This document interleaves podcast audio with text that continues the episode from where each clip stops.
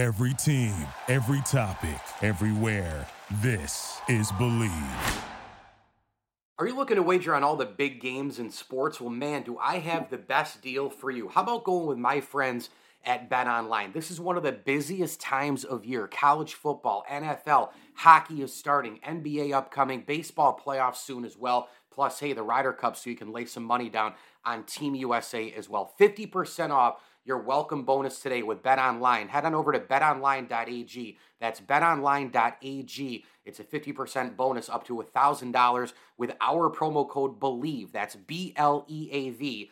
B L E A V. Bet Online. BetOnline.ag is the website. Bet Online, where the game starts. Fall is simply football season, and fans across the country are hoping that preseason hype leads to postseason success. In the NFL, we'll see if early Super Bowl favorites like the Chiefs, Eagles, 49ers, and Bills can hold off up and comers and college football fans are wondering if Georgia will make it a three-peat or if top-ranked challengers like Michigan or Florida State can take home the national championship trophy. The college football and NFL seasons are defined by big plays, injuries, and coaching decisions. As a football fan, I also want to hear about the behind-the-scenes and off-field stories that shape the season. The football interviews and topics you hear on the ML Sports Platter are shaped by lessons learned at St. Bonaventure University. The online Master of Arts in Sports Journalism at St. Bonnie equips reporters and hosts for digital storytelling across the sports world. Students learn how to tell compelling stories through digital and traditional platforms. They are also encouraged to envision the future of sports journalism with their capstone projects.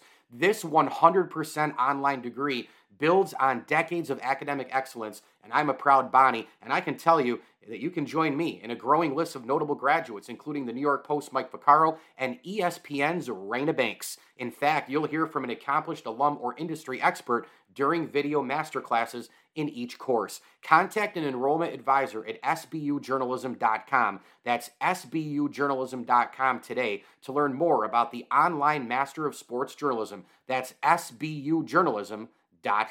Hey, this is Linda Cohn from ESPN, and you're listening to the ML Sports Platter. The ML Sports Platter back with you all over the major platforms. Download, subscribe, rate, and review. We are brought to you by CH Insurance, Bonnet Sales and Service, and our great friends over at Stanley Law Offices. Stanley Law Offices together, they'll work to get you the maximum reward. And don't forget, to uh, support their partner, Music for the Mission, who also supports the ML Sports Platter uh, as well. Uh, everybody over there does such a great job Angela, Joanna, and the whole gang. And there's an unbelievable event coming up in central New York if you're in and around uh, the area. It's Sunday, October 8th from 4 to 7 o'clock. Uh, they're going to have music and a heck of a lot more raffles, silent auction, you name it. Unbelievable stuff going on. Uh, the mixtapes and thrift store gypsies and a bunch of other musicians. It's rock and groove for the good. And uh, again, a lot of music, a lot of fun, a lot of laughter. Tickets are $10 in advance and 15 bucks at the door, and proceeds will benefit Music for the Mission in support of the homeless and hungry in central New York. And you can go find them at musicforthemission.org. That's musicforthemission.org slash news events to purchase your tickets. Uh, it's just an awesome, awesome uh, cause, and uh, really appreciate Stanley Law Offices and Music for the Mission and their partnership with the ML Sports Platter. All right, let's get right to it here. Uh, this is a Syracuse Clemson, or I should say Clemson Syracuse, because Syracuse was the home team. Uh, recap here, and look, going into the game, said it a million times. A million times. We, as Syracuse people, under the Dino Babers era, you know, when is the hurdle, the next hurdle going to be, you know, jumped over, right? When when is the next thing, right? Because they do this all the time. You know, whether it's a strong start and then facing a big time team, or uh, belief like halfway through the season, no matter what the record is. Last year they were undefeated for God's sakes through the half halfway point, and you know they lose five in a row, and then they save their bacon, beating BC at the end, and then you know obviously uh, winning against Boston College, they still go, go to a bowl game. And, and, I think for Syracuse, you know, the climate, Northeast football, the way college football is now, I've talked about it, you know, until I'm blue in the face. I think seven and five, no matter how you get there, um, you know, you're going to go through trials and tribulations during the season. But I think no matter what, if you go seven and five and you have really key solid wins, I think that's okay. I think Syracuse at seven and five, eight and four is okay. Um, before I recap the game, too, there is another thought that there are a lot of people who think that Syracuse doesn't belong in the ACC. Okay, and I'm here to tell you that that is completely not true. Okay, that is completely and utterly not true. Okay.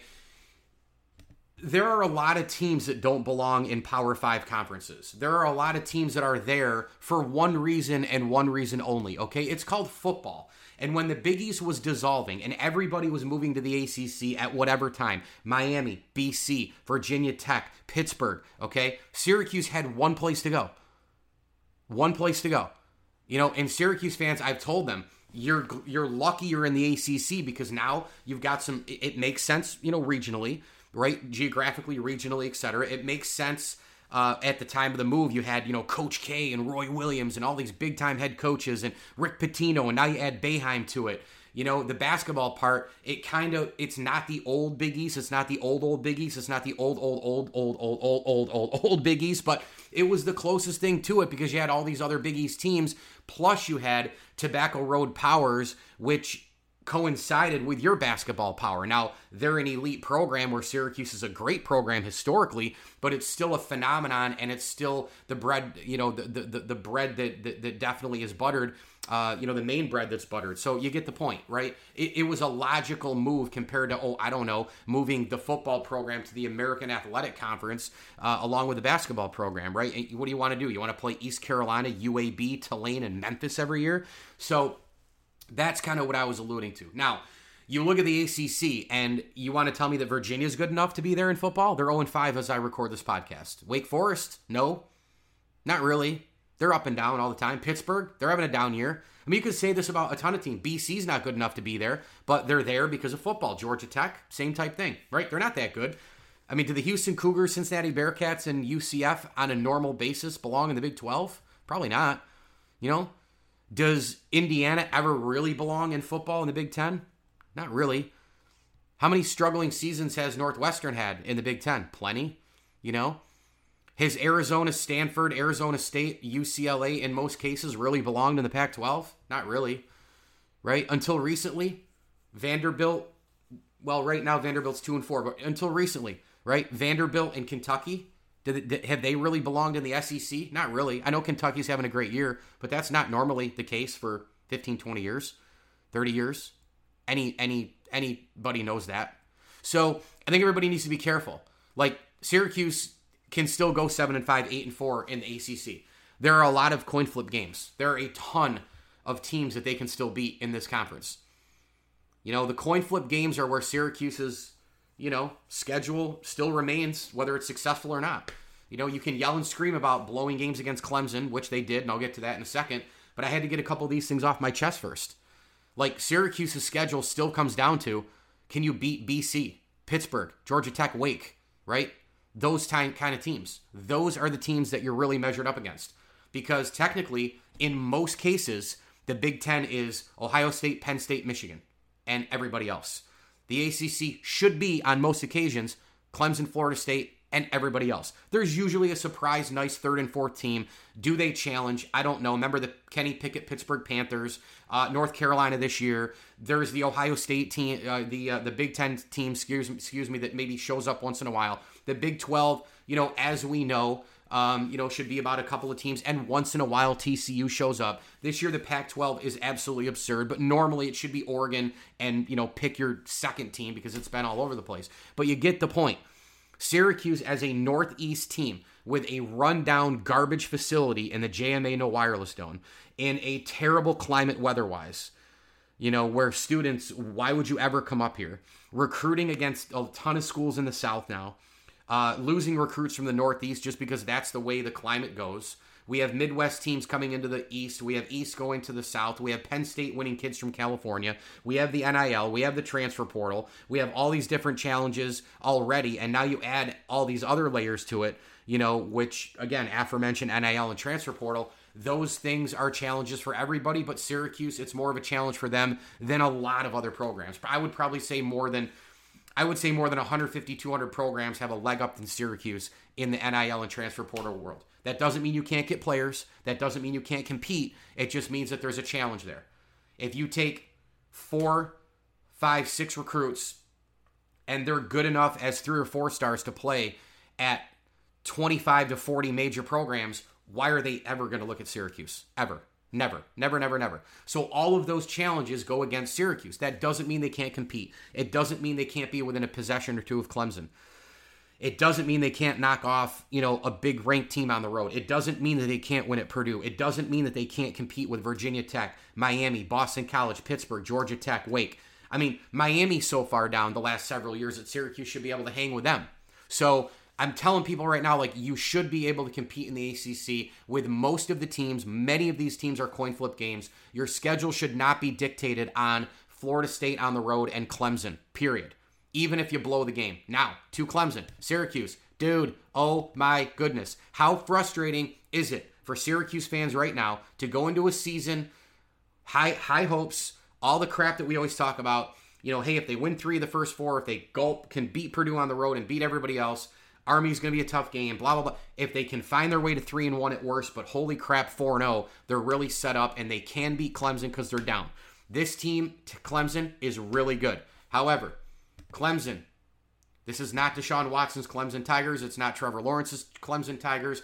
The names on the D line are not all star names like the Clelin Ferrells and the Shaq Lawsons and all those Christian Wilkins, those type of players. But God, that's a great defensive line. It's the best defensive line probably in the ACC. Uh, it's between them and Florida State, and it's certainly one of the top 10 defensive lines, I would say, across America. And I realize that there's talent. It's still the brand. It's still the program. It's still Clemson. It's still big boy football. It's still Dabo. It's still all that stuff. But you had an opportunity, Syracuse, again, again, to kind of bury a lot of the things that have happened in the past. To finally go and win a game against Clemson and have the country turn the eyes towards you and go, hey, this team is maybe for real. And they laid another egg. The turnovers. We know Clemson's talented. We know there's NFL players. But you can't give a team like that help. Turnovers, mistakes, not taking advantage of opportunities. How about the first possession? Uh, the fumble set the tone for the game, did it not? Garrett Shrader made a really nice play scrambling for yards, tried to do too much. As always, he's still running the ball too much, and it cost him hit by a defender he didn't see, pop the ball loose. Boom. How about two possessions later? Subpar pitch, obviously. Really average pitch. But it was dropped by LeQuint Allen, another fumble. Then you had two or three, I thought, easy interceptions. At least one of them would have been a pick six. At least one. Syracuse also committed nine penalties for 92 yards. Garrett Shrader missed a ton of throws. There were a ton of times when Syracuse's wide receivers in this game, whether it was Villari or Damien Alford up the sidelines or Donovan Brown or whomever. Syracuse has long, lanky, rich, good route runners with great hands. Normally, normally. Uh, actually, I shouldn't say great hands, solid hands, because they've dropped a lot of balls this year. But when you hit him in stride, on occasion, they've been known to make the amazing catch and drop the easy catch. Well, when you throw it to him deep, I'm going to take my chances. The problem was Garrett Shrader, that was his worst game throwing this year. It was horrible horrible. They had Clemson corners and safeties beat in so many, so many, so many places. Up the sidelines, left and right. First, second, third, fourth quarters. All game long. SU's receivers were beating Clemson's D backs all game long. And Shrader missed him. He threw outside, he threw to the sideline, he threw over the. No, no. He should have thrown inside. Inside to the target, to the basket, to the catches that we all know, which are called basket catches, to the arms, to the cradle, to the chest inside when they were beat on the on the sidelines. They being the Clemson D-backs, if Shrader had just thrown to the inside a couple of times, Syracuse has at least one touchdown. So when you take those throws and you take the miscue six, you know, pick six, sixes that weren't, Syracuse maybe left 21 points out uh, easily, easily. Then Syracuse is rallying late in the game, and a poor interception, horrible decision by Shrader you know, was was absolutely the the cherry on top. You can't do those things against the top team in the conference and expect to win. You can't do that. Can't do it. Right? You just can't do it. Now the receivers, you know, they dropped a lot of balls in this game as well. Um and you know, you're at home. You can't make excuses for that. You're you're you're on your home turf. Um and a couple times when they did make nice catches, they couldn't stay in bounds. Uh, they couldn't get la- you know they couldn't get separation even on those aforementioned throws I said about Shrader throwing it to the outside part or you know over the shoulder as opposed to inside. There were times where Shrader would throw a ball that was still probably somewhat catchable, but because the receiver had no separation in terms of being able to go up and get it, uh, you know, it was one thing or the other, right? It's chicken or the egg, right? So, you know, we had questions going into this game. You know, Oronde Gadsden, top weapon, Isaiah Jones. You know, again, without those guys, it's it's tough sledding. I get it, but holy cow! I mean, catch the ball, get some separation at least once in a while, will you? I know those other guys are four or five star guys. I know, but gee whiz, you know, offensive line was terrible. I know Clemson's D line is elite, but there were times where Clemson's guys actually just came in untouched, right? And you could clearly see that Dabo and the staff, um, you know, they watched the Florida, Florida State tape from the week before uh, when Florida State was down seven. Um, you know, Clemson had gotten a punt return into FSU territory, and Clemson should have scored on that drive and they should have put them away. They should have won the game. Instead, you know, uh, Klubnik does not see, and I don't think Klubnik's that good, by the way, but Klubnik takes a blitz from, uh, you know, his, his strong side, not his blind side. Guy comes right at him. Ball goes on the turf. It gets tossed, tipped around here and there. Florida State picks it up and they run it back to tie the score. And then eventually get to overtime. And you know Coleman catches that awesome throw by Jordan Travis. The game's over. Right. Um, Florida State ends up winning it in overtime. Um, they clearly watched that because there was a blitz on Shrader in, in, in the game where Clemson came in untouched. There were certain things that uh, you know, guys were coming in from all angles. There were spies, there were disguises. Uh, there were a couple times the O line fell asleep. I mean, you're falling asleep against a top 10 defensive line in America, you got problems. And Clemson had only six sacks on the season coming in. But man, I mean, they came right in there and they sacked SU five times. And it's another team, you know, that is just super strong up front. Clemson, Florida State, North Carolina, three in a row here. And this was the first one. Um, on occasion, though, the blocking was decent, you know, with protection, and also LeQuint Allen had some nice holes at different times. Um, and they really probably could have gone back to him a few times, but they didn't. Um, and it was just really, really, really difficult. Um, I thought SU's defense was pretty good. I really did. Um, you know, all four touchdowns Clemson scored came off SU turnovers. Um, you know, obviously the two fumbles in the first quarter and the interception in the fourth, and, and, and you know that horrible game management deal by Dino Babers rushing the field goal unit on and, and missing that kick in the second quarter. I, I, mean, that's basically like a turnover. And I think Mike McAllister was the one who said it. I read an article uh, by him. He's totally onto it uh, uh, there because I mean the turnover was an unbelievable play by Farmer. Uh, got the play, uh, you know, sped up and all the rest. Once the receiver had made the catch and delivered that great hit, um, ball comes loose. Uh, you know, Clemson offense had really one long drive on their own without without the help of you know Syracuse's offense and it resulted in the three points. But you know, you, you have got to be able to you've got to be able to do more there with that field goal. I mean, my God, either either either just go for it or or pin them, uh, try to pin them because at that point the defense was playing pretty well for Syracuse. They were aggressive, they were doing their thing. Syracuse defense held Clemson under four yards per carry on the ground. I mean, how much more do you want? They had three sacks, they had 13 tackles for loss, they had a forced turnover. Uh, it wasn't perfect, but I thought that you know they did a serviceable job. The problem for me was Syracuse gave up way too many third and long conversions, right? There were too many chunk plays in the passing game. Uh, they dropped interceptions, and and the third and long. I mean, it was brutal. If they could have just gotten off the field a little bit, I think the defense long term. You know, I think Syracuse might have been able to help themselves to win the game basically on defense because they couldn't get off the field literally starting from the beginning of the game to the end because of the third down conversion rate. If they had gotten off the field a couple times and then a couple late, you know, those things matter in a game like this. So, um, anyway, I'm going to talk about what's next for Syracuse here on the ML Sports Platter. They fall to Clemson here on the recap, 31 to 14. And uh, I'll get into the Syracuse schedule and what's next and, and more here on the ML Sports Platter, brought to you by our great friends over at Stumbling Monkey Brewing Company. Log on to stumblingmonkeybeer.com before your next visit. Pick up some uh, awesome swag at Stumbling Monkey Brewing Company. They've got awesome red ales on tap, the IPAs, sours, and seltzers, and more at Stumbling Monkey Brewing Company. A proud ML Sports Platter sponsor over there uh, on School Street in Victor, New York, in the Western New York area.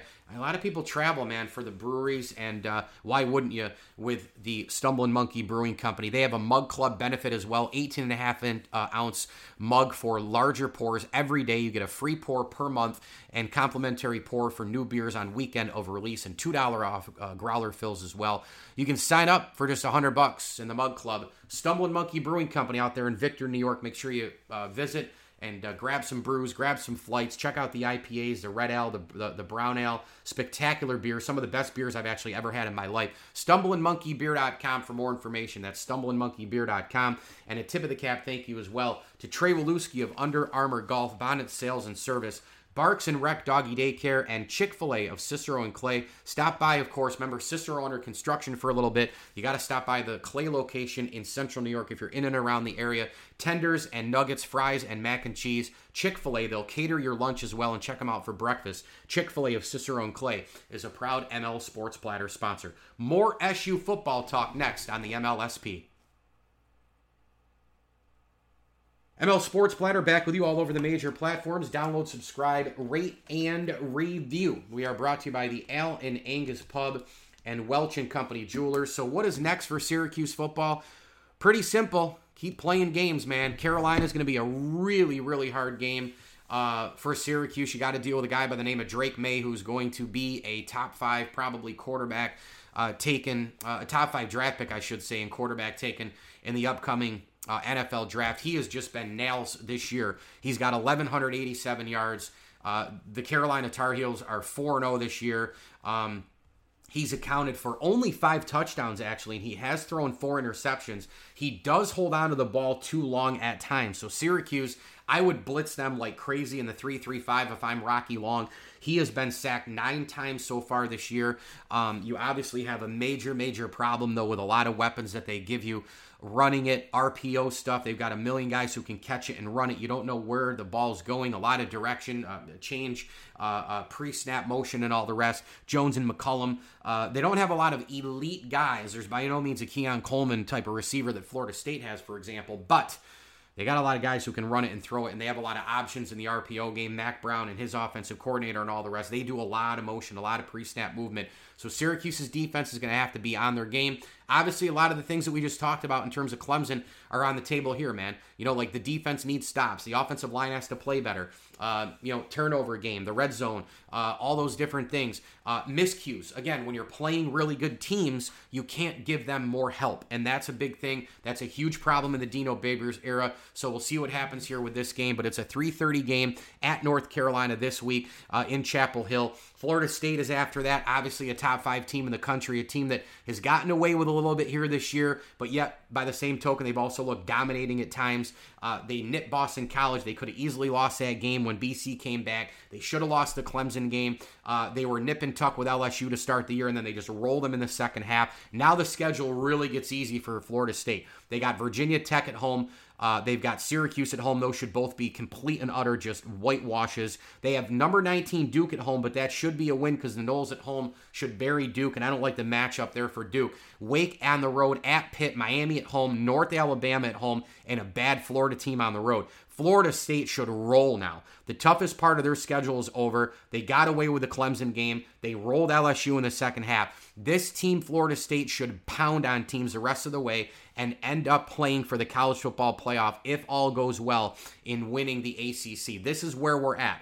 I mean, they played Clemson early. I think that's a huge benefit because I think now Clemson might roll and you know you're you're not going to get them in the regular season in terms of when Clemson is going to be a much better team. And if Florida State can win out which right now I expect them to do so although focus is still a problem it was a problem even when Bobby Bowden was winning national championships it's been a major problem uh, you know in, in the past but if Florida State can win out you know they should play for the national championship the question becomes who are they going to play now that the divisions are gone?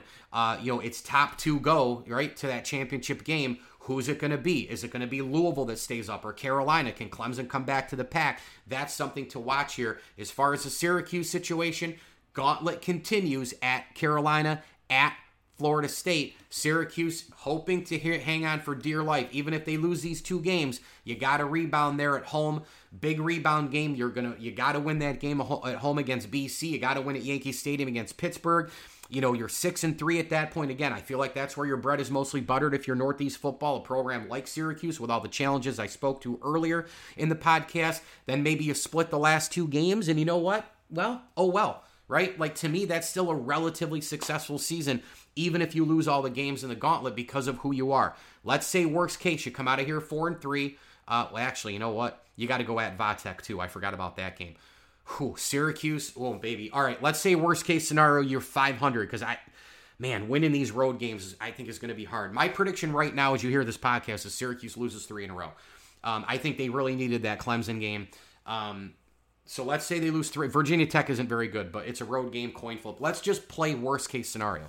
They lose all these games. Hey, if they beat Virginia Tech, good, voila. But they're definitely, I think, going to lose at Carolina and at Florida State. I'll be shocked if they win either of those games.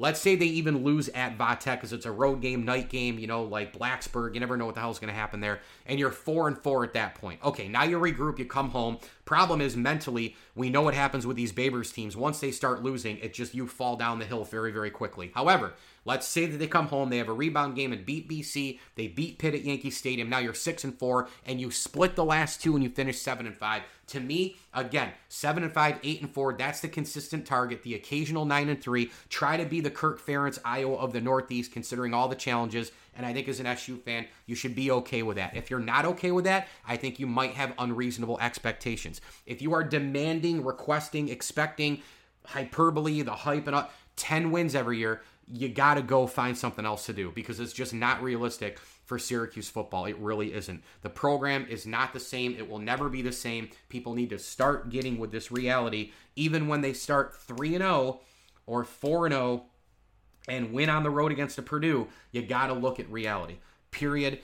End of discussion. Thanks for listening to the ML Sports Platter. It's all over the major platforms. Please download, subscribe, rate, and review. We are brought to you by our great friends over at Rosie's Corner, Brewerton Ace Hardware, Bowers and Company, CPAs, and Jam and Beats. Hey, if you need a DJ and you're in and around Central New York for a private party, a wedding, whatever the case may be, Jam and Beats, go to them, cnyjb.com, cnyjb.com, the official DJ service of the ML Sports Platter is Jam and Beats. As I always tell you, enjoy the games.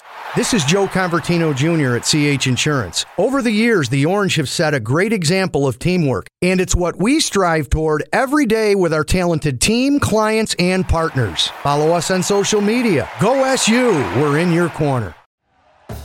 Thank you for listening to Bleav. You can show support to your host by subscribing to the show and giving us a five star rating on your preferred platform. Check us out at Bleav.com and search for B L E A V on YouTube.